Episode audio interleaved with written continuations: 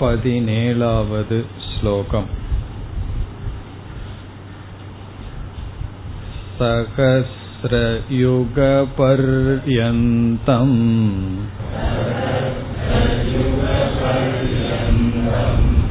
अकर्यद्ब्रह्मणो विदुः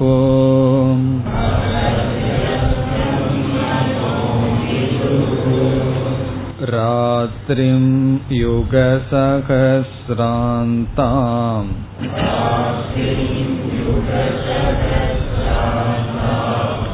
ते होरात्रविदो जनाः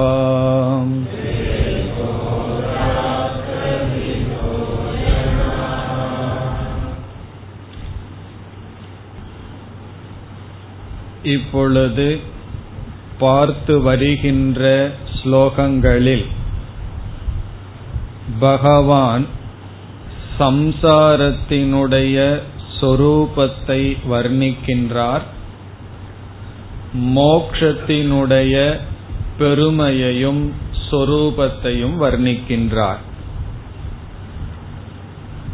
சம்சாரத்தினுடைய சொரூபத்தை வர்ணிப்பதற்கான காரணம் அதில் வைராகியம் என்ற பாவனை நமக்கு வர வேண்டும் என்பதற்காக இந்த உடலை பகவான் துக்க ஆலயம் என்று சொன்னார். நம்முடைய உடல் துயரத்தினுடைய இருப்பிடம் என்று கூறினார்.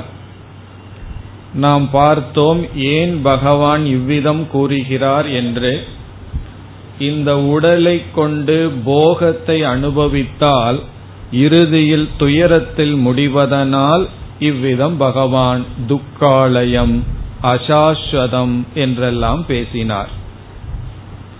பிறகு அடுத்த சந்தேகம் நமக்கு வரலாம். இந்த உலகம் நிலையற்றது மற்ற உலகங்கள் இருக்கின்றன. சொர்க்கலோகம் பித்ருலோகம் பிரம்மலோகம் முதலிய உலகங்கள் சாஸ்திரம் பேசுகின்றது. அவைகள் நிலையானதாக இருக்கட்டுமே என்றால் சென்ற ஸ்லோகத்தில் கூறினார் ஆப்ரம்ம புவனாலோகாகா பிரம்மலோகம் வரை எதை அடைந்தாலும் அது மீண்டும் திரும்பி வருவதற்கு உட்பட்டது. ஆகவே எந்த லோக பிராப்தியும் மோக்ஷமல்ல என்று சொன்னார். பிறகு பதினேழாவது இந்த ஸ்லோகத்தில் கால தத்துவத்தை பகவான் எடுத்துக்கொண்டு சிருஷ்டி பிரளயம் என்று இரண்டும் இந்த உலகத்தில் மாறி மாறி வந்து கொண்டு இருக்கின்றது. ஒருவன் மோக்ஷத்தை அடைந்தாலே ஒழிய எந்த பிரளயத்திலும் அவன் இயற்கையாக முக்தியை அடைய மாட்டான் என்று பகவான் சொல்ல விரும்புகின்றார். அதற்காக இங்கு கால தத்துவத்தை பேசினார். சென்ற வகுப்பில் பார்த்தோம் முதல் முதலில் தோன்றிய பிரம்மாவுக்கு ஆயுள் எவ்வளவு அல்லது அவருடைய கால கணக்கு எப்படி என்றால் சகசிர யுக பர்யந்தம் ஆயிரம் சதுர்யுகம் சேர்ந்தது பிரம்மணக அகக பிரம்மாவினுடைய பகல். இங்கு யுகம் என்ற சப்தத்திற்கு சதுர்யுகம் என்று பார்த்தோம். அதாவது நாற்பத்தி மூன்று லட்சத்தி இருபது ஆயிரம் ஆண்டுகள் சேர்ந்தது ஒரு சதுர்யுகம். இவ்விதம் ஆயிரம் சதுர்யுகம் சேர்ந்தது பிரம்மதேவனுடைய பகல் பொழுது. பிறகு ராத்திரிம் யுக சகசிராந்தாம். அதே போல ஆயிரம் சதுர்யுகம் சேர்ந்தது பிரம்மாவினுடைய இரவு பொழுது. இப்படியெல்லாம் யார் கூறுகிறார்கள் என்றால் கால தத்துவத்தை அறிந்தவர்கள் இவ்விதம் கூறுகிறார்கள் என்று நமக்கு எப்படி பகல் இரவு இருப்பது போல் பிரம்மாவினுடைய பகல் இரவு இவ்விதம் இருக்கிறது என்று சொன்னார். இனி மேற்கொண்டு நாம் பார்க்க வேண்டும் பதினெட்டாவது ஸ்லோகம். अव्यक्ताद्व्यक्तयः सर्वाः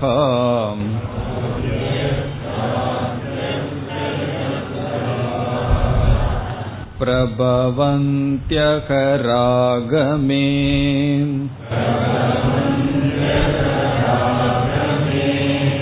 रात्र्यागमे प्रलीयन्ते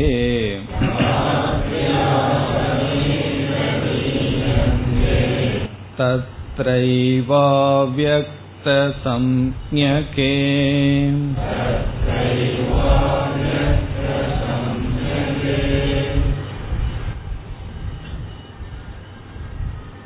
நமக்கு விழிப்பு உறக்கம் என்ற அனுபவம் இருக்கின்றது ஒவ்வொரு நாளும் நாம் உறங்கி உறங்கி விழிக்கின்றோம் நம்முடைய உறக்கத்தை சாஸ்திரம் நித்திய பிரளயம் என்று சொல்லும்.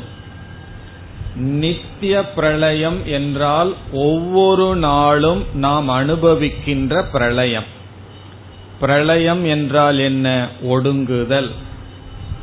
காலையில் விழித்தல் என்பது விழிப்புணர்வு பிறகு இரவு நாம் உறங்குவது நித்திய பிரளயம் என்று சொல்லப்படுகிறது. இனி பிரம்மாவுக்கு பகல் இரவு இருக்கும். பிரம்மாவானவர் விழிப்பார் பிரம்மாவானவர் உறங்குவார். அவர் எவ்வளவு காலம் விழித்திருப்பார்? ஆயிரம் சகசிரயுக காலம் விழித்திருப்பார். எவ்வளவு காலம் உறங்கியிருப்பார்? ஆயிரம் சகசிரயுக காலம். இங்கு பகவான் என்ன கூறுகின்றார்? பிரம்மதேவனானவர் விழிக்கும் பொழுது இந்த சிருஷ்டியானது தோன்றுகிறது. அவர் உறங்கும் பொழுது அனைத்து சிருஷ்டியும் பிரளயத்திற்கு செல்கின்றது அல்லது லயத்தை அடைகின்றது. இதை கல்ப பிரளயம் என்று சொல்லப்படும். கல்ப பிரளயம் என்றால் எல்லா ஜீவராசிகளும் தோன்றுகிறது. எப்பொழுது? பிரம்மதேவன் விழித்து கொள்ளும் பொழுது. பிறகு அவர் உறங்கும் பொழுது எல்லா ஜீவராசிகளும் லயத்தை அடைகின்ற ஆகவே அவருடைய ஒரு நாள் என்பது இந்த அகில பிரபஞ்சத்தினுடைய சிருஷ்டி பிரளயம். இப்படி இந்த பிரம்மாவுக்கு நூறு ஆண்டு வரை நடந்து கொண்டு இருக்கும். அதற்கு பிறகு அந்த பிரம்மா சென்று வேறு பிரம்மா வருவார். நூறு வருடம் இவ்விதம் பிரம்மா நடந்து கொண்டு இருந்து அவர் சென்று வேறு பிரம்மா வரும் பொழுது மகா பிரளயம் வரும். அது மகா பிரளயம் என்றெல்லாம் சாஸ்திரத்தில் பேசப்படுகிறது. இப்ப நமக்கு இங்கு தேவையான கருத்து என்னவென்றால் பிரம்மா விழிக்கும் பொழுது அனைத்து ஜீவராசிகளும் தோன்றுகின்றன. பிரம்மா உறங்கும் பொழுது எல்லா ஜீவராசிகளும் ஒடுங்குகிறது.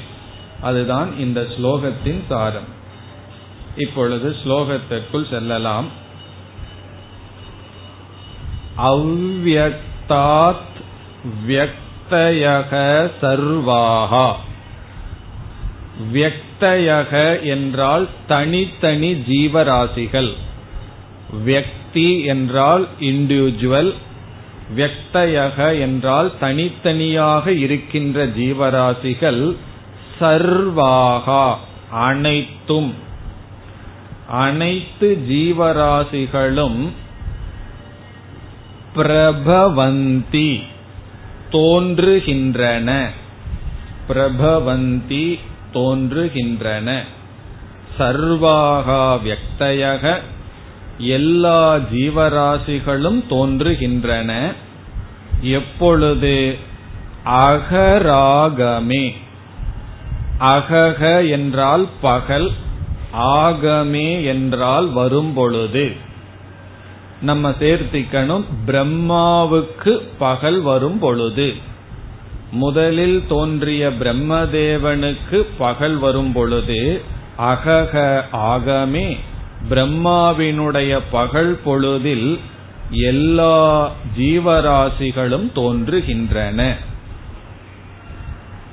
இனி அடுத்த கேள்வி எந்த இடத்திலிருந்து ஜீவராசிகள் தோன்றுகின்றன? எந்த இடத்தில் இருந்தவைகள் தோன்றுகின்றன என்றால் முதல் சொல் முதல் சொல்ல விட்டு வச்சிருக்கோம். அவ்வியக்தாத். அவ்வியக்தம் என்றால் இங்கு மாயை. மாயையிலிருந்து தோன்றுகின்றன. காரணம் என்ன? இவை இந்த ஜீவராசிகளெல்லாம் அவ்வியக்தமாக வெளித்தோற்றத்துக்கு வராத நிலையில் ஒடுங்கி இருந்தன அங்கு இருந்து தோன்றுகின்றன. அவ்வியக்தாத் என்றால் வெளித்தோற்றத்துக்கு வராத நிலையிலிருந்த மாயையிலிருந்து எல்லா ஜீவராசிகளும் பிரம்மாவினுடைய பகல் பொழுதில் தோன்றுகின்றன. பிறகு என்ன நடக்கின்றது? பிரம்மாவினுடைய பகல் முழுவதும் சிருஷ்டியானது இருக்கின்றது. அவர் உறங்க போகும் பொழுது மீண்டும் அந்த அவ்வக்தத்துக்குள் அனைத்து ஜீவராசிகளும் ஒடுங்குகின்றன. இது இரண்டாவது வரியில் கூறுகிறார். ராத்திரி ஆகமே. ராத்திரி என்றால் இரவு. யாருக்கு? பிரம்மாவனுக்கு இரவு வரும் பொழுது ஆகமே. ராத்திரியாகமே இரவு வரும் பொழுது பிரலீயந்தே. பிரளீயந்தே ஒடுங்குகின்றன. எவைகள் சர்வாகா வியக்தையாக? எல்லா ஜீவராசிகளும் ஒடுங்குகின்றன. அடுத்த கேள்வி எங்கு சென்று ஒடுங்குகின்றன? தத்ரேவ அவ்வக்த சம்ஞகே. அதே அவ்வக்தத்துக்குள் சென்று ஒடுங்குகின்றன. எந்த மாயையிலிருந்து தோன்றியதோ அதே மாயைக்குள் சென்று ஒடுங்குகின்றன. தத்ர என்றால் அதே அந்த இடத்தில் இருக்கின்ற. அவ்வியக்தம் என்றால் முன் சொன்னது போல் மாயை. சம்ஞகம் என்றால் பெயர். அவ்வியக்தம் என்ற பெயரையுடைய மாயையில் சம்ஞகா என்றால் சம்ஞகக என்றால் பெயர் அவ்வக்த சம்ஞகக என்றால் அவ்வக்தம் என்ற பெயரையுடைய அதே மாயா தத்துவத்தில் அவ்வக்தத்தில் ஒடுங்குகின்றன. எதற்கு மாயைக்கு அவ்வக்தம் என்று பெயர் வந்தது என்றால் வியக்தம் என்றால் தெளிவாக தெரிவது அவ்வக்தம் என்றால் வெளித்தோற்றத்துக்கு வராத நிலை. அந்த வெளித்தோற்றத்திற்கு வராத அதே நிலையில் சென்று ஒடுங்குகின்றன. இனி இதிலிருந்து ஒரு கருத்தை பகவான் சொல்ல இருக்கின்றார். அதுதான் நமக்கு முக்கியம். இந்த ஸ்லோகத்திலிருந்து அடுத்த ஸ்லோகத்திற்கு செல்லும் பொழுது ஒரு முக்கியமான கருத்தை சொல்ல போறார். இப்ப இதில் என்ன சொல்லி இருக்கின்றார்? எல்லா ஜீவராசிகளும் பிரம்மாவினுடைய பகல் பொழுதில் வெளித்தோற்றத்திற்கு வருகின்றது. இரவு பொழுதில் அவைகள் அங்கு சென்று ஒடுங்குகின்றன. இனி என்ன கருத்தை பகவான் நமக்கு சொல்ல விரும்புகின்றார்? அதை அடுத்த ஸ்லோகத்தில் சொல்கின்றார்.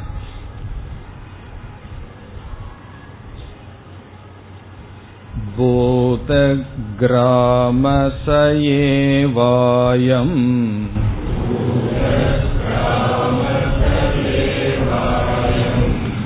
भूत्वा भूत्वा प्रलीयते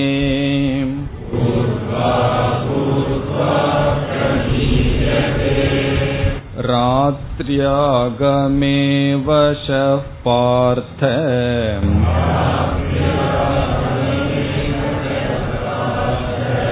प्रभवन्त्यकरागमे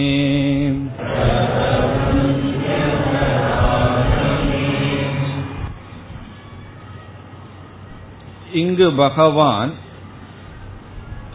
இவ்விதம் சிருஷ்டி லயம் சிருஷ்டி லயம் என்று சிருஷ்டியானது ஒரு சக்கரத்தை போல் சுழன்று கொண்டு இருக்கின்றது ஒரு ஜீவனானவன் இந்த சிருஷ்டி லயம் இந்த சக்கரத்திற்குள் இருந்து கொண்டு இருக்கின்றான்.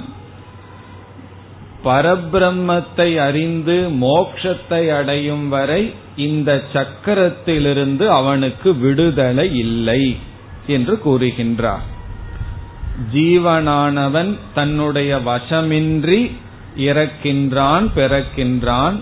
பிறகு பிரளயம் வரும்பொழுது மாயைக்குள் சென்று ஒடுங்குகின்றான் பிறகு மீண்டும் வருகின்றான். அவனுக்கு விடுதலை என்பது ஞானம் இல்லாமல் இல்லை என்று கூறுகின்றார். அதோடு வேறு சில கருத்துக்களும் இந்த ஸ்லோகத்தில் மறைந்திருக்கின்றது. முதலில் ஸ்லோகத்தினுடைய பொருளை பார்த்துவிட்டு விளக்கத்திற்கு வரலாம். பூத கிராம சயேவாயம் சக என்றால் அந்த அயம் என்றால் இந்த பூத கிராமக கிராமக என்றால் இங்கு சமுதாயம் கூட்டம். பூத கிராமம் என்றால் ஜீவராசிகள். ஜீவராசிங்கிற சொல்ல நம்ம பயன்படுத்தியிருக்கோம் அடிக்கடி. ராசி என்றால் கூட்டம். ஜீவராசிகள்னா எல்லா ஜீவர்களினுடைய கூட்டம். இங்க பூதம் என்றால் ஜீவர்கள். பூத கிராமக என்றால் எல்லா ஜீவராசிகள். அந்த இந்த எல்லா ஜீவராசிகள் அதாவது அதே ஜீவராசிகள் பூத்வா பூத்வா பிறந்து பிறந்து. பூத்வா என்றால் பிறந்து இரண்டு முறை சொல்வது மீண்டும் மீண்டும் அது நடக்கின்றது. பூத்வா பூத்வா மீண்டும் மீண்டும் பிறந்து பிரலீயந்தே ஒடுங்குகின்றது. அதே ஜீவராசிகள் ஜீவகணங்கள் மீண்டும் மீண்டும் பிறந்து ஒடுங்குகின்றது. எப்பொழுது ஒடுங்குகின்றது? இரண்டாவது வரையில் ராத்திரி ஆகமே. ராத்திரியாகமேங்கிறத எடுத்து பிரளீயந்தேங்கிறதுக்கு முன்னாடி சேர்க்க வேண்டும். இரவு வரும்பொழுது ஒடுங்குகின்றது. அதே ஜீவராசிகள் பிறந்து பிறந்து இரவு வரும்பொழுது ஒடுங்குகின்றது. இனி இந்த ஜீவராசிகளுக்கு தேர்ந்தெடுக்கிற உரிமை இருக்குமா? இந்த சிருஷ்டியில நான் வரல பேசாம ஓய்வு எடுத்துட்டு இருக்கேன்னு சொல்ல முடியுமோ? ரொம்ப நாள் நான் இந்த உலகத்தில் இருந்தாச்சு அடுத்த சிருஷ்டியில நான் வர்றேன் அது வரைக்கும் இந்த மாயையிலேயே பேசாம இருக்கேன் அப்படின்னு ஒரு ஜீவராசியினால சொல்ல முடியுமா? முடியாது என்று பகவான் கூறுகிறார் அவசக. அவசக என்றால் தன்னுடைய வசமின்றி. சாய்ஸ் எல்லாம் கிடையாது. தேர்ந்தெடுக்கவெல்லாம் முடியாது. ஜீவராசிகள் தன்னுடைய வசமின்றி என்ன செய்கின்றது? பிறக்கின்றது இறக்கின்றது பிரளயத்திற்குள் செல்கின்றது. மீண்டும் பிரம்மா விழிக்கும் பொழுது அதே ஜீவராசிகள் வருகின்றன. வார்த்த அர்ஜுனங்கிட்ட சொல்றாரு ஹே பார்த்த ஹே அர்ஜுன பிறகு பிரபவந்தி அகராகமே. பிரபவந்தினா தோன்றுகின்றது அகராகமே. அகக என்றால் பகல் ஆகமே வரும் பொழுது. பிரம்மாவினுடைய பகல் வரும் பொழுது மீண்டும் தோன்றுகின்றது. இப்ப இங்க என்ன சொல்லியிருக்கார்? அதே ஜீவராசிகள். சக ஏவ அயம். சகன அந்த ஜீவராசிகளே பூத கிராமங்களே மீண்டும் மீண்டும் பிறந்து இறக்கின்றது. பகல் வரும் பொழுது பிறக்கின்றது. இரவு வரும் பொழுது ஒடுங்குகின்றது. அவசக தன் வசமின்றி இதுதான் ஸ்லோகத்தினுடைய பொருள். இதுல சில சூக்மமான விஷயங்கள் இருக்கின்றது. அவைகளை இப்பொழுது பார்க்கலாம். இதில் முதல் கருத்து என்னவென்றால் அதே ஜீவராசிகள் என்று பகவான் கூறியிருக்கின்றார். இப்ப இந்த சிருஷ்டியில என்னென்ன ஜீவராசிகள் இருந்தனவோ அவர்களெல்லாம் என்ன செய்து வைத்திருப்பார்கள்? பாப புண்ணியத்தை எல்லாம் செய்து வைத்திருப்பார்கள். ஒவ்வொரு ஜீவனுக்கும் மூன்று சரீரம் இருக்குன்னு படிச்சிருக்கோம். ஸ்தூல சரீரம் நம்ம அனுபவிக்கிறது. பிறகு மனது சூக்ம சரீரம் காரண சரீரம்னு ஒவ்வொரு ஜீவனுக்கு இருக்கு. அந்த காரண சரீரத்துல தான் ஜீவன் செய்து வைத்த பாப புண்ணியங்கள் எல்லாம் சேர்க்கு சேர்த்து வைக்கப்பட்டிருக்கிறது. ஆகவே ஒவ்வொரு ஜீவராசிகளும் பாப புண்ணியத்துடன் இருக்கின்றது. இப்பொழுது இந்த பிறப்பில் ஒரு ஜீவன் பாப புண்ணியத்தை சேர்த்து வைத்துள்ளான். எதனுடைய துணை கொண்டு நம்முடைய ஸ்தூல சூக்ம சரீரத்தின் துணை கொண்டு ஒரு விதமான பாப புண்ணியத்தை சேர்த்து வைத்துள்ளான். இறந்ததற்கு பிறகு அவன் எப்படிப்பட்ட உடலை எடுப்பான் எந்த ஜென்மத்தை எடுப்பான் மனித ஜென்மமா மிருக ஜென்மமா மரம் செடி கொடி முதலிய ஜென்மமா இந்த ஜென்மத்தை யார் நிர்ணயம் செய்வார்கள் என்றால் அந்த ஜீவராசியினுடைய பாப புண்ணியம் தான் நிர்ணயம் செய்யும். நாம் அடுத்த பிறவியில எந்த ஜென்மத்தோடன் இருப்போம் என்பது எது முடிவு செய்யும்? நாம் செய்து வைத்த பாப புண்ணியங்கள். அதில் எந்த பாப புண்ணியங்கள் வெளிப்படுமோ அதற்கு தகுந்த ஜென்மமானது கிடைக்கும். ஆகவே நம்முடைய உடல் எதனுடைய விளைவு? பாப புண்ணியத்தினுடைய விளைவுதான் நம்முடைய ஜென்ம நம்முடைய உடல். பிறகு இந்த உடல் என்ன செய்திருக்கிறது? குறிப்பாக மனித உடல் என்ன செய்திருக்கிறது? பாப புண்ணியத்தை சேர்க்கின்றது. ஆகவே உடலினால் பாப புண்ணியம் சேர்க்கப்படுகிறது. பாப புண்ணியத்தினால் நமக்கு உடலானது வருகின்றது. இப்படி ஒரு சக்கரம் போல் இருக்கின்றது. நம்முடைய செயல் உடலிலிருந்து வருகின்ற செயல் பாப புண்ணியத்தை உற்பத்தி செய்து மீண்டும் நமக்கு உடலை கொடுக்கின்றது. ஆகவே பகவான் எந்த ஜீவனுக்கு எந்த உடலை கொடுக்கலாம்ங்கிற விஷயத்தில் விருப்பு வெறுப்பு அற்றவராக இருக்கிறார். அந்த ஜீவனுக்கு இருக்கிற பாப புண்ணியத்தை பார்த்து அதற்கு தகுந்த உடலை கொடுப்பார். இப்ப இங்க பகவான் என்ன சொல்றார்? இந்த சிருஷ்டி நடந்து கொண்டு இருக்கும் பொழுது ஜீவராசிகள் பாப புண்ணியத்தை எல்லாம் சேர்த்து வைத்திருக்கின்றது திடீர்னு பிரளய காலம் வந்து விட்டது. இப்பெல்லாம் சொல்லுவாங்க ஜூலை இருபதாம் தேதி பிரளயம் அப்படின்னு எல்லாம் சொல்லி. அப்படியெல்லாம் நம்ம நினைத்து பயந்து கொள்ளவே வேண்டாம். ரெண்டாயிரத்துல பிரளயம் எல்லாம் சொல்லுவார்கள். அதெல்லாம் நம்ம பயந்துக்க வேண்டாம். அந்த பிரளயம் வர்றதுக்கு முன்னாடி எத்தனை முறை பிறந்து இறக்க போறோமோ தெரியல. அப்படி ரொம்ப வருஷம் இருக்க போகுது. அப்படி பிரளயம் வந்து விட்டதுன்னு வைத்துக் கொள்வோம். பிரளயம் வந்தவுடன் எல்லா ஜீவராசிகளும் அவ்வக்தம் என்ற மாயையில் ஒடுங்கி விடுவார்கள். இப்ப இருக்கிற எல்லா ஜீவராசிகளும் ஒடுங்கி விடுவார்கள். அந்தந்த ஜீவராசிகள் அந்தந்த பாப புண்ணியத்தை பண்ணி வச்சுட்டு ஒடுங்கி விடுவார்கள். பிறகு பகவான் என்ன சொல்றார்? பிரளயம் முடிஞ்சு வரும்பொழுது அதே ஜீவராசிகள் அதே பாப புண்ணியத்தினுடைய அடிப்படையில் பிறப்பார்கள் என்று பகவான் கூறுகிறார். அது எவ்வளவு வருடம் பிரளயம் இருந்தாலும் பிரளய காலத்தில் அதே ஜீவராசிகள் அதே பாப புண்ணியத்தினுடைய குவியலை வைத்துக்கொண்டு மீண்டும் பிறப்பார்கள். இதிலிருந்து என்ன சொல்றார்? பிரளய காலத்துல ஜீவராசிகளினுடைய பாப புண்ணியமெல்லாம் பிரளயம் ஆகாது. பிரளயம் வந்து ஜீவராசிகளினுடைய பாப புண்ணியத்திற்கு அல்ல. அவைகளெல்லாம் ஒடுங்கி இருக்கும் அதே பாப புண்ணியம் இருக்கும். அதனால என்னன்னு சொல்றார் இங்கு பகவான். நீ தப்பித்து கொள்ள முடியாது. அதுதான் இங்க கருத்து.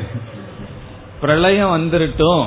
அது வரைக்கும் நம்மளே ஜாலியா இந்த உலகத்துல இருந்துருவோம். நாலு காலில் நடந்தோ ரெண்டு காலில் நடந்தோ வாழ்ந்துருவோம். பிறகு பிரளயத்துல தான் அப்படியே போயிடலாம் அந்த பிரளயம் போனா நம்ம அக்கௌண்ட் எல்லாம் யாரு கண்டுக்க மாட்டார்கள்னு சொல்லி சொல்ல முடியாது. அந்த அக்கௌண்ட் அப்படியே இருக்கும். அப்படியே நம்ம பிறந்து வருவோம்.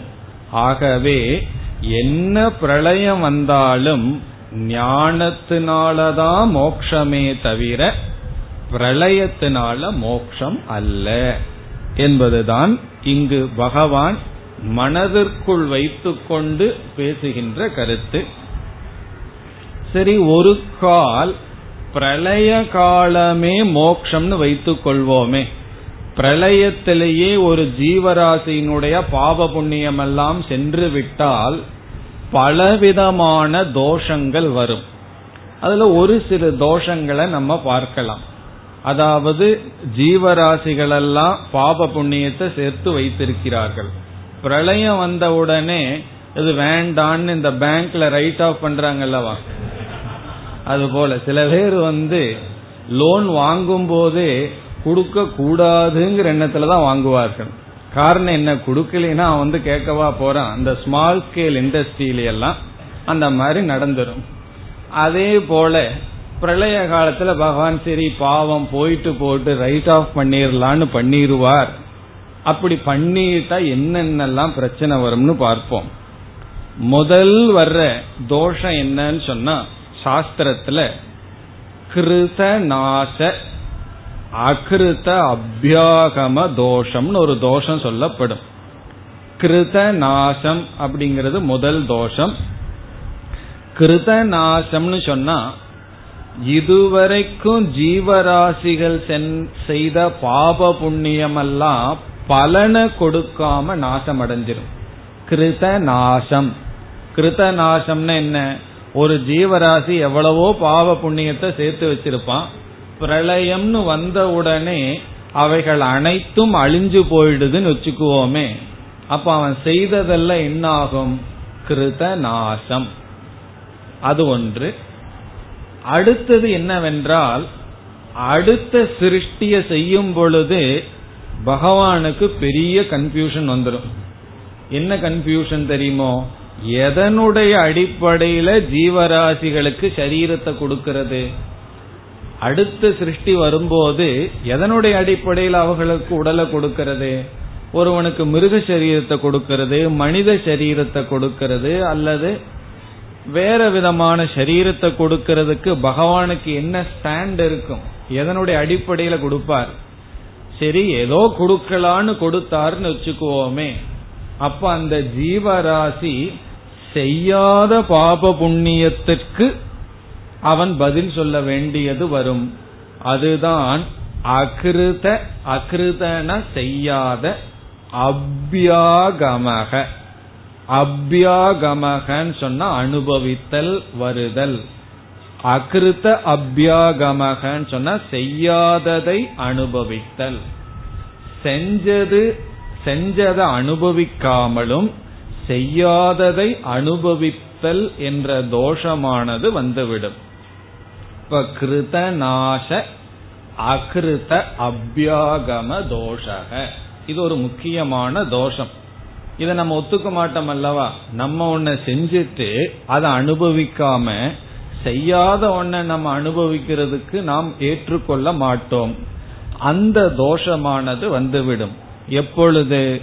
பிரளய காலத்தில் எல்லா ஜீவராசிகளும் சென்று ஒடுங்கி அந்த ஒடுங்கும் பொழுது பாப புண்ணியமும் அழிந்து விட்டால் அவர்கள் செய்ததெல்லாம் என்னாகும்? பலனை கொடுக்காம அழிஞ்சதாகும். பிறகு அடுத்த சிருஷ்டியில எதன் அடிப்படையில் வருவார்கள்னு சொன்னா செய்யாத பாப புண்ணியத்தின் அடிப்படையில் உடல் எடுக்க வேண்டி எது வரும்? ஆகவே ஒரு ஜீவராசிய எந்த பாப புண்ணியத்துடன் இறக்கின்றானோ அதே பாப புண்ணியத்துடன் தான் பிரளயத்திலிருந்து வருவான். இத சொன்ன உடனே உங்களுக்கு ஒரு பெரிய சந்தேகம் வரலாம். என்ன சந்தேகம் தெரியுமோ? சரி இந்த முதல் பாவ புண்ணியம் எங்கிருந்து வந்தது? காரணம் என்ன? உடலிலிருந்து பாப புண்ணியம் வந்தது. இந்த பாப புண்ணியத்தை எப்படி சம்பாரிச்சோம்? உடலிலிருந்து. உடலைத்தான் எப்படி சம்பாரிச்சோம்? பாப புண்ணியத்தினால். நமக்கு வந்திருக்கிற உடல் நம்ம செய்த வினை பயன் இப்ப நம்ம செய்த வினை பயனிலிருந்து உடல் வருகிறது. உடலானது வினை பயனை உருவாக்குகின்றது. பிறகு எது முதலில் வந்தது? பாப புண்ணியம் முதல்ல வந்துதா? உடல் முதல்ல வந்துதான்னு என்னிடம் நீங்கள் கேட்டால் நான் என்ன செய்வேன்? உங்களிடம் ஒரு கேள்வியை திருப்பி கேட்டுருவேன். அதுக்கு நீங்க பதில் சொல்லுங்கள். பிறகு நான் இதற்கு பதில் சொல்லுவேன்னு. அது என்ன கேட்பேன்னு உங்களுக்கே தெரியும். கோழியா முட்டையா? அதுக்கு நீங்க பதில் சொல்லி ஆகணும். கோழி வந்துதா முட்டை வந்துதான்னு பதில் சொன்னீர்கள் என்றால் என்னாலையும் பதில் சொல்ல முடியும். என்னாலேனா என்ன? சாஸ்திரத்தினாலையும் பதில் சொல்ல முடியும். கோழியா முட்டையான்னு பதில் சொல்ல முடியாது. விதையா மரமான்னு சொல்ல முடியாது. அதுக்கு என்ன பதில் சொல்லுவோம்? இந்த இடத்துலதான் ஒரு கோழி முட்டை போட்டுருவோம். என்ன தெரியுமோ? சக்கரம்னு சொல்றது. சிருஷ்டியானது ஒரு சக்கரத்தை போல் இருக்கின்றது. இது ஒரு ஹரிசாண்டல் அல்ல நேர்கோடாக இல்லை. இது ஒரு வட்டமாக இருக்கின்றது. இப்ப எவ்வளவு காலம் சிருஷ்டி பிரளயம் வந்துட்டு இருக்குன்னா காலமே கிடையாது. சிருஷ்டி பிரளயம் வந்து கொண்டு சென்று கொண்டே இருக்கின்றது. அதனாலதான் ஏற்கனவே உன்னை பார்த்து அதனுடைய அடிப்படையில படைக்கணும். சாஸ்திரம் என்ன சொல்லுது? பழைய சிருஷ்டிய மனசுல பகவான் வச்சுட்டு இந்த சிருஷ்டிய படைச்சாராம். இப்ப அஞ்சு பூதத்தை படைச்சிருக்கார். ஆகாசம் வாயு நல்லா. எப்படி அவருக்கு அஞ்சு பூதம் ஞாபகத்துக்கு வந்தது? வேற ஏதாவது ஆறாவது பூதத்தை ஏன் படைக்கலன்னா பழைய சிருஷ்டியில் அஞ்சு தான் படைச்சிருந்தார். அதைத்தான் இப்போ செய்கின்றார். பிறகு பழைய சிருஷ்டி எப்படின்னா அதற்கு முந்தைய சிருஷ்டி இப்படி சென்று கொண்டே இருக்கின்றது. இதுதான் சம்சார சக்கரம். புனரபி ஜனனம் புனரபி மரணம். பிறக்கின்றோம் இறக்கின்றோம் இந்த சுழன்று கொண்டே இருந்து கொண்டு இருக்கின்றது. ஆகவே பிரளயத்தை மோக்ஷம் என்று எடுத்துக்கொள்ள முடியாது. இதுல வேற சில தோஷங்கள் எல்லாம் இருக்கும். ஒரு கால் பிரளய காலமே மோக்ஷம்னு சொல்லிட்டா பிரளய காலத்துல மோக்ஷம் அடையாம ஒரு ஜீவராசியானவன் சிருஷ்டி காலத்துல ரொம்ப கஷ்டப்பட்டு மோட்சத்தை அடைஞ்சான் இல்லையா? அவனுக்கு கோபம் வந்துடும் ஏன் தெரியுமோ? நான் இவ்வளவு கஷ்டப்பட்டு மோட்சத்தை அடைஞ்சிருக்கேன். நீ பேசாம பிரளய காலத்துல வந்து மோட்சத்தை அடைஞ்சிட்டியான்னு சொல்லி அது என்ன ஆகும்னா மோக்ஷத்துக்கான முயற்சி பயனற்றது ஆகிவிடும். காரணம் என்ன? எப்படியும் பிரளய காலத்துல மோட்சம் வருதுன்னு சொன்னா எதற்கு மோட்சத்தை இப்ப அடையணும்? அதனால என்னன்னா இப்பவே கிளாஸ் நிறுத்துங்க நாங்க போறோம். கிளாஸ் எதுக்காக படிச்சுட்டு இருக்கோம்? மோட்சத்துக்காகத்தானே. பிரளய காலத்துல பாத்துக்குவோம். அடுத்த அட்டம்ப்ட்ல பாத்துக்கலாம்னு ஸ்டூடெண்ட் சொல்றது போல. எதுக்கு இப்பவே அவசரப்படணும்? அடுத்த செமஸ்டர்ல பாத்துக்கலாங்கிறது போல. பிரளய காலத்துல பாத்துக்குவோம் இப்பதுக்கு கஷ்டப்பட்டு இந்த வெயில்ல நெருக்கி வேற சாமி உட்கார சொல்றார். கொஞ்சம் முன்னாடி இடம் விட்டு உட்கார்ந்தா சௌரியமா இருக்குன்னா விட மாட்டேங்கிறார். இவ்வளவு கஷ்டப்பட்டு ஏன் கிளாஸ் கேட்டு கீழே உட்கார்ந்து வீட்ல எல்லாம் டேபிள்லயே உட்கார்ந்து பழக்கம். இங்க எல்லாம் டேபிள்ங்கிற சேர்ல உட்கார்ந்து பழக்கம். இங்க ஏன் இவ்வளவு கஷ்டப்பட்டு படிக்கணும்னா எல்லா விதமான எஃபர்ட் முயற்சியும் அனர்த்தமாகிவிடும். இது போல பல தோஷம் வரும். இப்ப ஈஸ்வரனுக்கு ராகத்வேஷம் வந்துடும் காரணம் என்ன? அடுத்த சிருஷ்டியில எதனுடைய அடிப்படையில ஒருவனுக்கு நோயான உடல் நோயற்ற உடல் அல்லது இப்படிப்பட்ட உடல்னு கொடுப்பார். ஆகவே இங்க பகவான் சொன்ன வார்த்தையினுடைய முக்கியம் என்ன? சகையேவ பூத கிராமக. அதே ஜீவராசிகள் பிறக்கின்றது இறக்கின்றது இவ்விதம் சுழன்று கொண்டே வருகின்றது. பிறகு மோக்ஷத்துல என்னன்னா மோக்ஷத்துலதான் அவன் சிருஷ்டிங்கிற சக்கரத்திலிருந்து விடுதலை அடைகின்றான். இப்ப இந்த இடத்துலயும் ஒரு சந்தேகம் வரலாம். என்ன சந்தேகம்? வரல அப்படின்னா அந்த சந்தேகத்தை உற்பத்தி பண்ணுவோம்.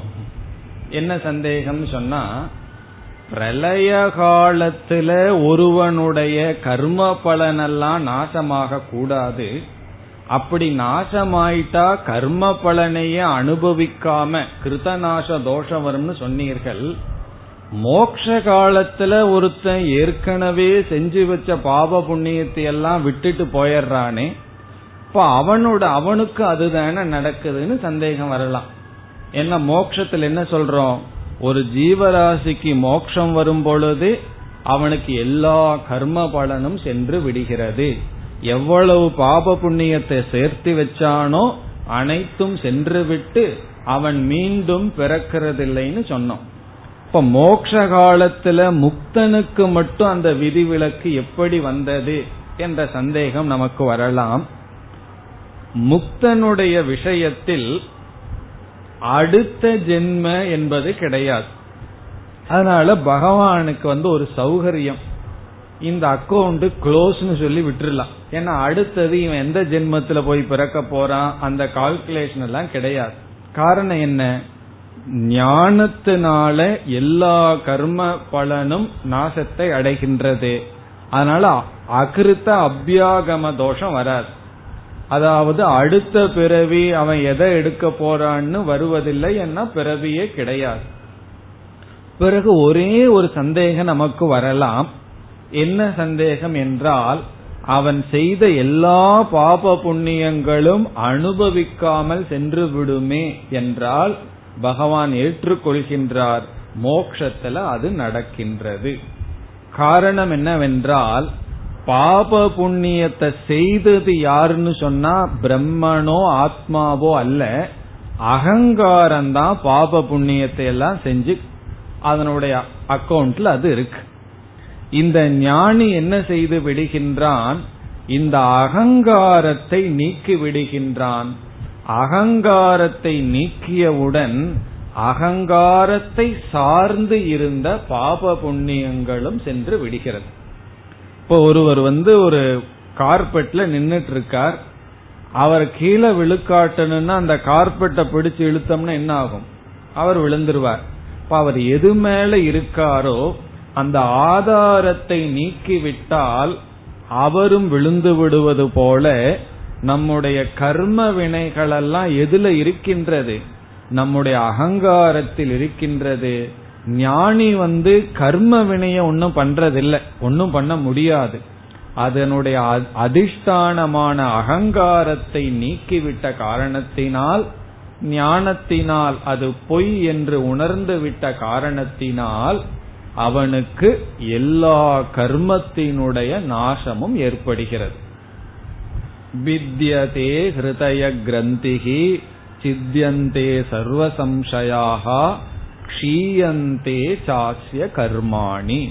உபனிஷத் வந்து தெளிவா சொல்லுது க்ஷீயந்தே. எல்லா கர்ம பலனும் அழிந்து விடுகிறது. அதாவது பாப புண்ணியம் சூக்மமா இருக்குங்கிறதெல்லாம் சாஸ்திரத்திலிருந்து தான் தெரிஞ்சுக்கிறோம். இதுக்கெல்லாம் பிரமாணம் எது? சாஸ்திரம். எப்படி இதற்கு முன்னாடி மேல் லோகம் இருக்கு சொர்க்கலோகம் இருக்கு பிரம்மலோகம் இருக்குன்னு யாரும் போய் பார்த்துட்டு வந்து சொல்லல. சாஸ்திரம் சொல்லுது நம்ம தெரிஞ்சிட்டோம். அதே சாஸ்திரம் வந்து பிரம்மலோகம் சொர்க்கலோகம் நிலையற்றதுன்னு சொல்லுகிறது. அதை நம்ம எப்படி ஏற்றுக்கொண்டோமோ அதே போல பாப புண்ணியங்களை எல்லாம் சாஸ்திரம் பேசுகின்றது. அதே சாஸ்திரம் சொல்கின்றது ஞானிக்கு அது இல்லை. ஆகவே ஞானியினுடைய விஷயத்தில் தோஷம் வராது அவனுக்கு பிறப்புங்கிறது ஒன்று கிடையாது. அகங்காரம் நீங்க அகங்காரத்தை சார்ந்திருந்த எல்லா கர்ம பலனும் நீங்குகின்றது. இப்ப இந்த ஸ்லோகத்துல பகவான் ஞானம் என்ற ஒன்றை தவிர அல்லது மோக்ஷத்தை தவிர வேறு எந்த சூழ்நிலையிலும் ஒருவனுடைய கர்ம பலனானது நீங்காது. என்று சொல்கின்றார். இதுதான் இந்த ஸ்லோகத்தினுடைய சாரம். இருந்தாலும் இது சம்பந்தப்பட்ட ஒரு கருத்தை பார்த்துவிட்டு அடுத்த ஸ்லோகத்திற்கு செல்லலாம். இதோட இந்த ஸ்லோகத்திற்கான விளக்கம் முடிவடைகிறது. அடிக்கடி நமக்கு கர்மா தியரியில் ஒரு சந்தேகம் வருகின்றது. ஆகவே அதை நம்ம பார்க்கிறோம். அதனால் இது கொஞ்சம் அவுட் ஆஃப் சிலபஸ் தான். அவுட் ஆஃப் சப்ஜெக்ட் தான். காரணம் என்ன என்றால் இந்த இடத்துல பகவான் என்ன நினைச்சு சொன்னாரோ அதை நம்ம பார்த்துட்டோம். இந்த கர்ம தத்துவத்துல பல கருத்துக்கள் இருக்கின்றது. அதுல ஒரு சில கருத்துக்களை மட்டும் பார்த்துட்டு அடுத்த ஸ்லோகத்துக்கு செல்லலாம். பொதுவா என்ன முடிவு செய்கிறார்கள்? நாம இந்த கர்ம தத்துவத்தை பேசுகின்றோம். ஒவ்வொரு ஜீவராசி செயல் செய்கின்றான். அவனுக்கு பாப புண்ணியம் இருக்கு. அதனுடைய அடிப்படையில பிறப்பு வருகின்றது. அதத்தான் பிராரப்த கர்மம்னு சொல்றோம். அந்த கர்ம வினைய மாற்ற முடியாது. அனுபவிச்சு தான் ஆகணும். இப்படி எல்லாம் நம்ம சொல்லும் பொழுது பலர் என்ன தவறு செய்கிறார்கள்? இந்த கர்ம தத்துவமானது ஒருவனை சுய முயற்சி செய்யாமல் செய்கின்றது. காரணம் என்ன? எல்லாம் தலையெழுத்துன்னு சொல்லிட்டு அவனை வந்து செயல்படுத்தாமல் செய்கின்றது என்று தவறாக புரிந்து கொண்டு இருக்கிறார்கள்.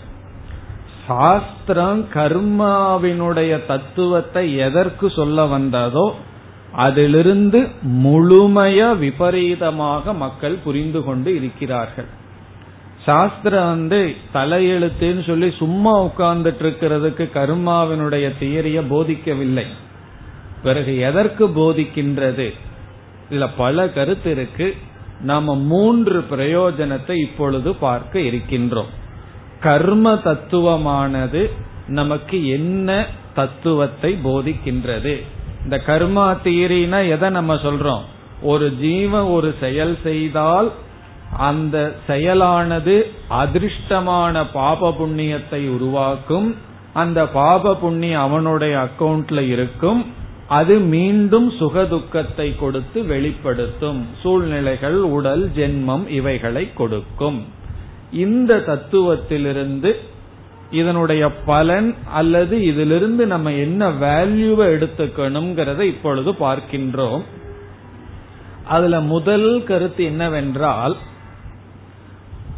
ரெஸ்பான்சிபிலிட்டி அதாவது நம்முடைய வாழ்க்கை எப்படி இருக்கின்றது என்பதற்கு நாம் தான் பொறுப்பு.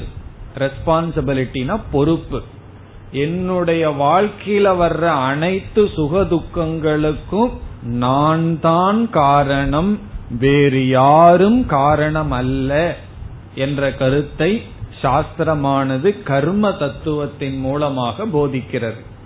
இது ஒரு முக்கியமான ஒரு கருத்து. அதாவது நம்ம சாதாரணமா நமக்கு வர்ற ஒவ்வொரு கஷ்டத்துக்கும் எதையோன்னு காரணமா சொல்றோம்.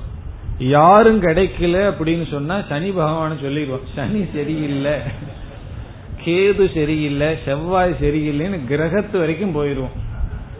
அது ஏதோ சரியில்லையா? அதனாலதான் நான் சரியில்லாம இருக்கிறேனா? இன்னைக்கு ஏன் தலைவலி வந்ததுன்னா செவ்வாய் கிரகத்துல கொஞ்சம் தோஷம் இருக்குன்னு. கிரகங்கள் வந்து நம்முடைய நிலைய காட்டி கொடுக்கலாம். அது ஏதாவது இருந்து நாம என்ன நிலையில பாப புண்ணியத்தை செஞ்சு வச்சிருக்கிறது காட்டுறதுக்கு பயன்படலாம் பயன்படாம இருக்கலாம். அது நமக்கு தெரியாது. யாரோருத்தர் மீது பிளேம் பண்ணிடுறது. அதாவது நம்மளுடைய துயரத்துக்கு இந்த சூழ்நிலைக்கு நான் காரணம் அல்ல எல்லா மனிதர்களுக்கும் உள்ள பேசிக் அதாவது சாதாரண அடிப்படையான பலகீனம் என்னன்னு சொன்னா பொறுப்பை நம்ம எடுத்துக்கிறது இல்லை யாரையாவது பொறுப்பு கொடுத்துறது. அதனாலதான் முக்கியமான விஷயம் வரும்போது வீட்டுல மத்தவங்க டிசிஷனை வாங்கிக்கிறது. நம்ம தான் அதை எடுத்திருப்போம். அவங்க மூலியமா சொல்ல வச்சு வாங்கிக்கிறது. காரணம் என்ன? தப்பா போன சொல்லிடலாமே. நீ தான் சொன்ன அப்படின்னு. நமக்கு அப்படி ஒரு டிசிஷன் அவங்க சொல்லணும்னு ஆசை தான் அவங்க வாயில வர வச்சிடுறது. என்ன ஒருவர் வந்து சொன்னார். சிலதெல்லாம் அவங்க வாயிலேயே வர வச்சிருவேன். பிறகு சேஃபா இருக்கும்னு சொல்லி ஒருத்தர் சொன்னார்.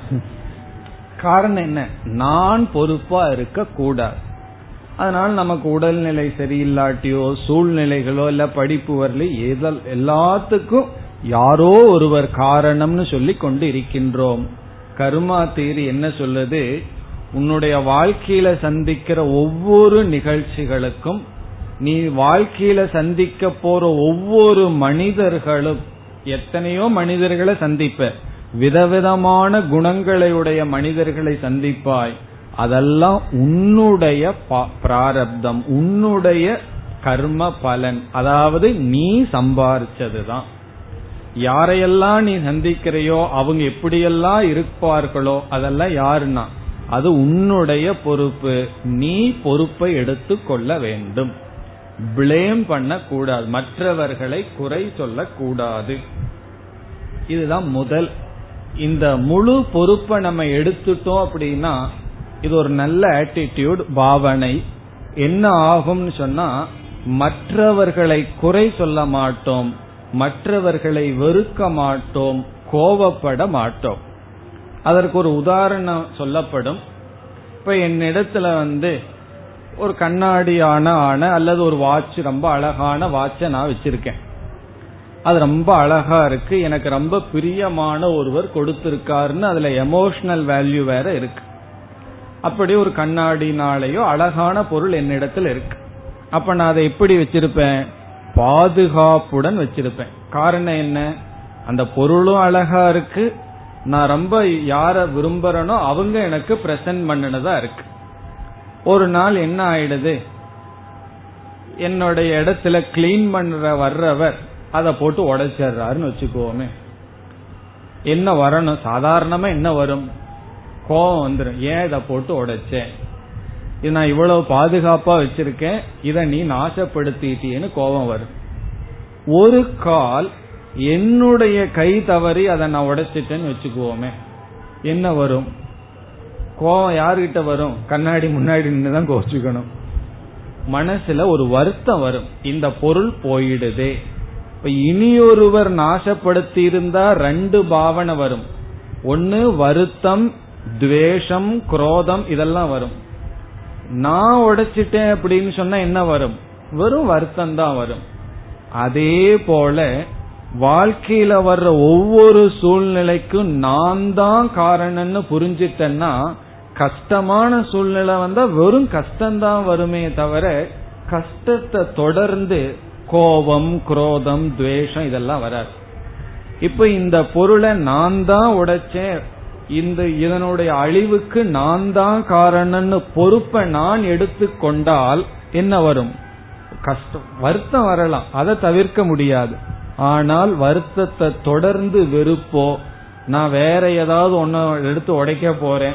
பழிப்புக்கு பழின்னு சொல்றோமே. ரத்தத்துக்கு ரத்தம்னு சொல்ற மாதிரி. நீ இந்த பண்ணிட்டியல்ல நான் அதை உனக்கு பண்ண போறேங்கிற புத்தி எல்லாம் வராது. காரணம் என்ன? இதை நான் உடைச்சேன். இனி ஒருவர் தான் காரணம்னு சொன்னோம்னா என்ன ஆகும்? எல்லா விதமான நெகட்டிவ் வேல்யூ வரும். இப்ப கர்மா தீரி என்ன சொல்லுது? யாரையும் குறை சொல்லக்கூடாது. நீ செய்கின்ற அனைத்து செயலுக்கும் நீதான் பொறுப்பு. இப்படிப்பட்ட மனிதர்களை நான் சந்திச்சு அவங்களோட இருக்க வேண்டியது இருக்கேன்னா அது உன்னுடைய தலைவிதி. தலைவிதினா என்ன அர்த்தம்? அது நீ சம்பாரிச்சது நீ அப்படிப்பட்டவர்களை சம்பாதித்திருக்கின்றாய் ஆகவே முதல் கர்மா தத்துவத்தினுடைய பிரயோஜனம் ரெஸ்பான்சிபிலிட்டி பொறுப்பை நாம் எடுத்துக் கொள்ளுதல். இனி இரண்டாவது பிரயோஜனம் என்னன்னு சொன்னா அக்செப்டன்ஸ் முழுமையாக ஏற்றுக்கொள்கின்ற புத்தி. இப்ப நான் தான் செய்தேன்னு சொன்னா என்ன செய்யறது? நான் ஏற்றுக்கொண்டுதான் ஆகணும். இப்ப எனக்கு விருப்பமான பொருளை இனியொருவர் உடைச்சாருன்னு வச்சுக்குவோமே ஏற்றுக்கொள்றது கஷ்டம். நானே பண்ணேன்னு சொன்னா ஏற்றுக்கொள்றது தவிர வேற என்ன இருக்கு? ஆகவே ரெண்டாவது ஆட்டிடியூடு நமக்கு வர வேண்டியது அக்செப்டன்ஸ் ஏற்றுக்கொள்ளுதல். என்னென்ன சூழ்நிலை இருக்கோ அது அப்படியே ஏற்றுக்கோம். நமக்கு கிடைத்த உடல் நமக்கு கிடைத்த பெற்றோர்கள் கிடைத்த உறவினர்கள் இருக்கிற சூழ்நிலை. நம்ம எல்லாம் மெட்ராஸில் இருக்கணும்னு ஒரு சூழ்நிலை. வேற ஏதாவது நல்ல கிளைமேட் இருக்கிற ஊர்ல இருக்கலாம். பிராரப்தம் இங்க கொண்டு வந்து நம்ம எல்லாம் வச்சிருக்கு. சில பேர் எல்லாம் கிராமத்துல நல்ல கிளைமேட் இருக்கிற ஊர்ல பிறந்திருப்பார்கள். பிராரப்தத்தினால இங்க வந்து உட்கார்ந்திருப்பார்கள். அது என்னன்னா வேறு வழி கிடையாது தான் அதை நம்ம அக்செப்டன்ஸ் ஏற்றுக்கொள்கின்றோம். மூன்றாவது வந்து இதுதான் முக்கியம் பிரயத்தனம். பிரயத்தனம்னு சொன்னா இன்னைக்கு நான் இருக்கிறது நேற்று நான் செய்த செயலினுடைய விளைவுன்னு சொன்னா நாளைக்கு என்னுடைய வாழ்க்கை எப்படி இருக்கும்? இன்னைக்கு நான் நடந்து கொள்கின்ற விதம். ஆகவே முழு முயற்சி. காரணம் என்ன? எல்லா சூழ்நிலையும் நான் தான் உருவாக்குறேன்னு சொன்னா யாரு கையில் இருக்கு? எதிர்காலத்தை நல்லா வச்சிருக்கிறது. எதிர்காலத்தை நல்ல விதத்திலேயோ அல்லது மோசமான விஷயத்திலேயோ வச்சிருக்கிறதுக்கு யாருக்கு தகுதி இருக்கும்? யாருக்கு சக்தி இருக்குன்னா எனக்கு தான் இருக்கு. ஆகவே பிரயத்தனம். இப்ப இன்னைக்கு நாம இப்படி இருக்கிறதுங்கிறது இதுவரைக்கும் நம்ம வாழ்ந்த வாழ்க்கையினுடைய ரிஃப்ளெக்ஷன் பலன். நாளைக்கு நாம எப்படி இருக்க போறோம் பத்து வருஷத்துக்கு அப்புறம் எப்படி இருக்க போறோம்னா இப்ப இருந்து எப்படி வாழ்ந்துட்டு இருக்கிறோமோ அந்த வாழ்க்கையினுடைய பலன். இப்ப நேற்று வாழ்ந்த வாழ்க்கை இன்று நாம் இருக்கிறத காட்டுது. இன்று நாம் வாழ்கின்ற வாழ்க்கை நாளை இருக்க போவதை அது காட்டுகின்றது. ஆகவே பிரயத்தனம். இந்த கர்மா தீரையில என்னென்ன வரும்னு சொன்னா முழு பொறுப்பையும் நம்ம எடுத்துட்டு ஏற்றுக்கொண்டும் முழு முயற்சி செய்ய வேண்டும். இதுதான் கர்மா தீரி நமக்கு காட்டுது. ஆனால் இப்ப என்ன புரிந்து வைத்திருக்கிறார்கள் தெரியுமோ? கர்மா தீரி உன்ன சோம்பேறி ஆக்கிரும். ஒரு விதமான செயலும் செய்யாம தலையெழுத்தின்னு உட்கார வச்சிரும். சும்மா வெறும் பாவ புண்ணியம் சொல்லிட்டா போதுமா? என்றெல்லாம் நினைக்கிறார்கள். எதை எப்படி புரிஞ்சுக்கணுமோ அதை முழுமைய விபரீதமாக புரிந்து கொண்டு உள்ளார்கள். அதனாலதான் இந்த இடத்துல இந்த கருத்தை சொல்ல வேண்டும் என்று தோன்றியது. ஆனா பகவான் வந்து இந்த இடத்துல எதுக்காக இத பேசுறார்? ஒவ்வொருவருடைய பாப புண்ணியமும் மோக்ஷ காலம் வரை போகாது தொடரும் என்பது பகவான் இங்கு சொன்ன கருத்து. கர்ம தத்துவத்திலும் இது போன்ற பல கருத்துக்களை நாம் சரியாக புரிந்து கொள்ள வேண்டும் இனி அடுத்த ஸ்லோகத்திற்கு செல்லலாம்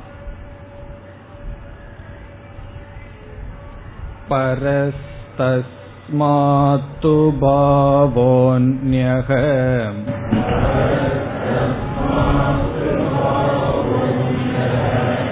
अव्यक्तो व्यक्तात् सनातनः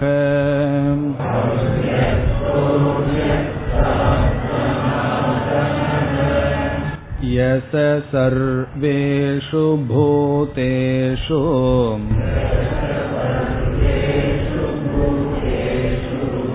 नश्यत्सु न विनश्यति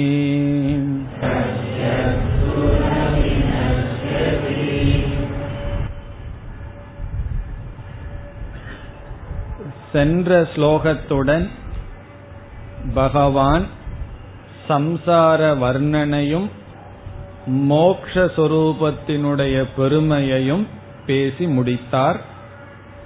இனி இருபதிலிருந்து இருபத்தி இரண்டாவது ஸ்லோகம் வரை பரபிரம்ம தத்துவத்தின் விளக்கம் அல்லது மோக்ஷத்தினுடைய விளக்கம் லட்சியத்தினுடைய விளக்கம். எதக்ஷரம் வேதவிதோ வதந்தி என்று பதினா பதினோராவது ஸ்லோகத்தில் பகவான் நான் அந்த பதத்தை சொல்ல போகிறேன்னு சொன்னார். பதினோராவது ஸ்லோகத்தில் வேதத்தை அறிந்தவர்கள் எந்த அக்ஷரத்தை பேசுகிறார்களோ எதிச்சந்தோ பிரம்மச்சரியம் சரந்தி தத்தே பதம் சங்கிரகேன பிரவக்ஷேன்னு சொன்னார். அந்த இடத்துல நம்ம சொன்னோம் பகவான் வந்து மோக்ஷ பதத்தை விளக்க போறேன்னு சொன்னவர் இருபதிலிருந்து இருபத்தி ரெண்டாவது ஸ்லோகத்தில் விளக்குகிறார் என்று அங்கு நாம் சொன்னோம். இப்பொழுது அந்த இடத்துக்கு வந்துள்ளோம். இந்த மூன்று ஸ்லோகத்தில் பரபிரம்மத்தினுடைய தத்துவம் அல்லது நம்முடைய லட்சியமான மோக்ஷத்தினுடைய தத்துவம் எந்த அக்ஷரத்தை அடைய அனைத்து தவங்களும் செய்யப்படுகிறதோ அந்த தத்துவமானது இங்கு பேசப்படுகிறது. இங்கு பகவான் எப்படி பேசுகிறார் என்றால் இந்த ஜெகத் அல்லது இந்த பிரபஞ்சம் இருக்கின்றது இது நம்முடைய இந்திரியங்களுக்கு அனுபவிக்கக்கூடிய விஷயமாக இருக்கிறது. ஆகவே இந்த ஜெகத்தை பகவான் இங்கு வியக்தம் என்று சொல்கின்றார். வியக்தம் என்றால் அனுபவிக்க கூடியது வெளித்தோற்றத்திற்கு வந்துள்ளது. வியக்தம். பிறகு இந்த ஜெகத்தானது நேரடியாக எதிலிருந்து வந்தது? ஸ்தூல சூக்மமான ஜெகத் எதிலிருந்து வந்தது என்றால் காரணரூபமான ஜெகத்திலிருந்து வந்தது.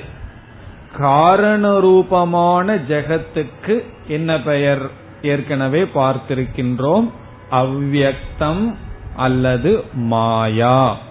இப்ப மாயையிலிருந்து இந்த ஜெகத் வந்தது. அந்த மாயை வந்து காரணம். அந்த காரண ரூபமான மாயை வந்து அவ்வக்தம் வெளி தோற்றத்துக்கு வராதது. இப்ப நம்ம இடத்துல இப்ப என்ன சொல் இருக்கு? வியக்தம்னு ஒரு சொல் இருக்கின்றது. அது காரியம். வெளி தோற்றத்திற்கு வந்த ப்ராடக்ட் படைக்கப்பட்டது. அவ்வக்தம்னு ஒரு சொல் நம்மிடம் இருக்கின்றது. அது காரணம்.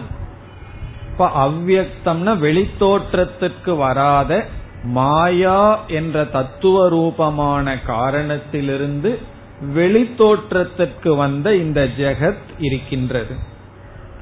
இப்பொழுது பகவான் மூன்றாவது ஒரு தத்துவத்தை அறிமுகப்படுத்துகின்றார். ஒன்று வியக்தம் இரண்டாவது அவ்வக்தம் இரண்டாவது அவ்வக்தம்ங்கிறது காரண ரூபமாக இருக்கின்ற மாயா தத்துவம். மூன்றாவது தத்துவத்தையும் பகவான் அவ்வக்தம் என்ற சொல்லிலேயே அறிமுகப்படுத்துகின்றார். அப்ப நம்ம இடத்துல இப்ப என்னென்ன இருக்கு? வியக்தமான உலகம் அவ்வியக்தம் மாயாரூபமான அவ்வக்தம் பிறகு இனி ஒரு அவ்வியக்தம் இருக்கு. அதுதான் பரபிரம்ம அதுதான் அக்ஷரம் என்று சொல்றார். அது மூன்றாவது அவி விகாரமடையாத அவ்வியக்தம். இப்ப வேறொரு அவ்வியக்தம் இருக்குன்னு சொல்றார். முதல்ல இருக்கிற அவ்வியக்தம் வந்து காரண ரூபமானது மாயா. அதிலிருந்து வியக்தமானது இந்த உலகம் தோன்றியது இந்த உலகம். பிறகு மூன்றாவது ஒரு அவ்வியக்த தத்துவம் இருக்கின்றது. மூன்றாவதுனா மூன்றாவது தத்துவமான அவ்வியக்தம் இருக்கின்றது. அந்த அவ்வியக்தம் தான் பிரம்ம. அதை அடைதல் தான் லட்சியம். இப்ப இதிலிருந்து நமக்கு ஒன்று தெளிவாகும். பிரளயம்ங்கிறது எந்த அவ்வியக்தத்தை அடைதல்? காரணரூபமான அவ்வியக்தத்தை அடைதல் பிரளயம். மோக்ஷங்கிறது காரண காரியத்திற்கு அப்பாற்பட்ட அவ்வியக்தத்தை அடைதல் மோக்ஷம். சம்சாரம்ங்கிறது எது? வியக்தமாக இருத்தல். இந்த வெக்தியான ஜெகத்துல இருக்கிறது சம்சாரம் பிரளயம்ங்கிறது அதற்கு நேரடி காரணமான மாயையில் ஒடுங்குதல் அதையும் அவ்வியக்தம்னு சொல்றோம். பிறகு இனியொரு அவ்வியக்தம் இருக்கின்றது. அந்த அவ்வியக்தந்தான் மோக்ஷம் என்று பகவான் அறிமுகப்படுத்துகிறார். முதல் வரியில் இப்பொழுது பரஸ்தஸ்மாத்து பாவக அந்யக அவ்வக்தக அவ்வக்தாத் சனாதனக.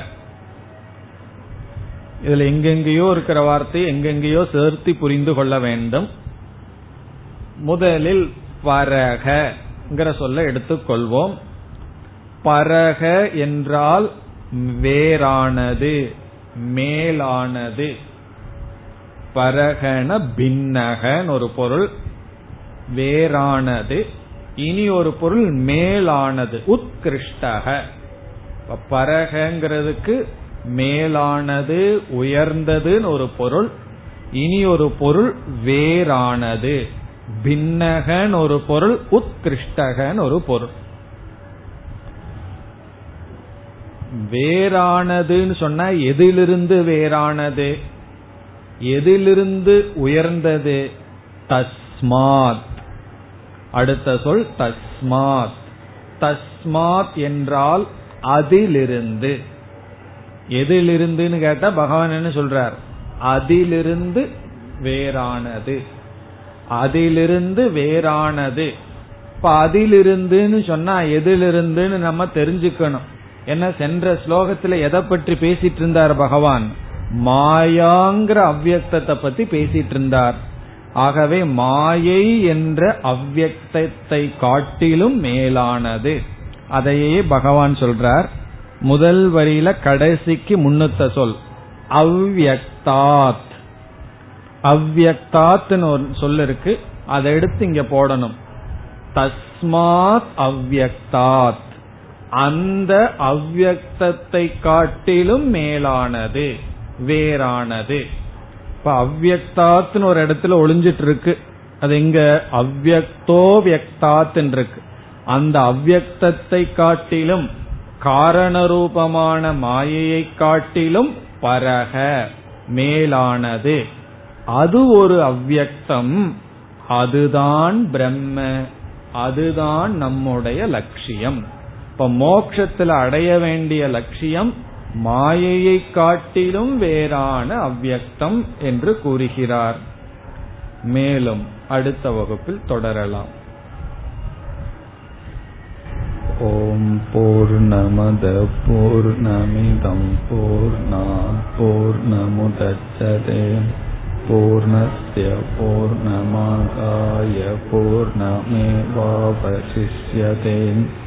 ॐ शान्ति शान्ति शान्तिः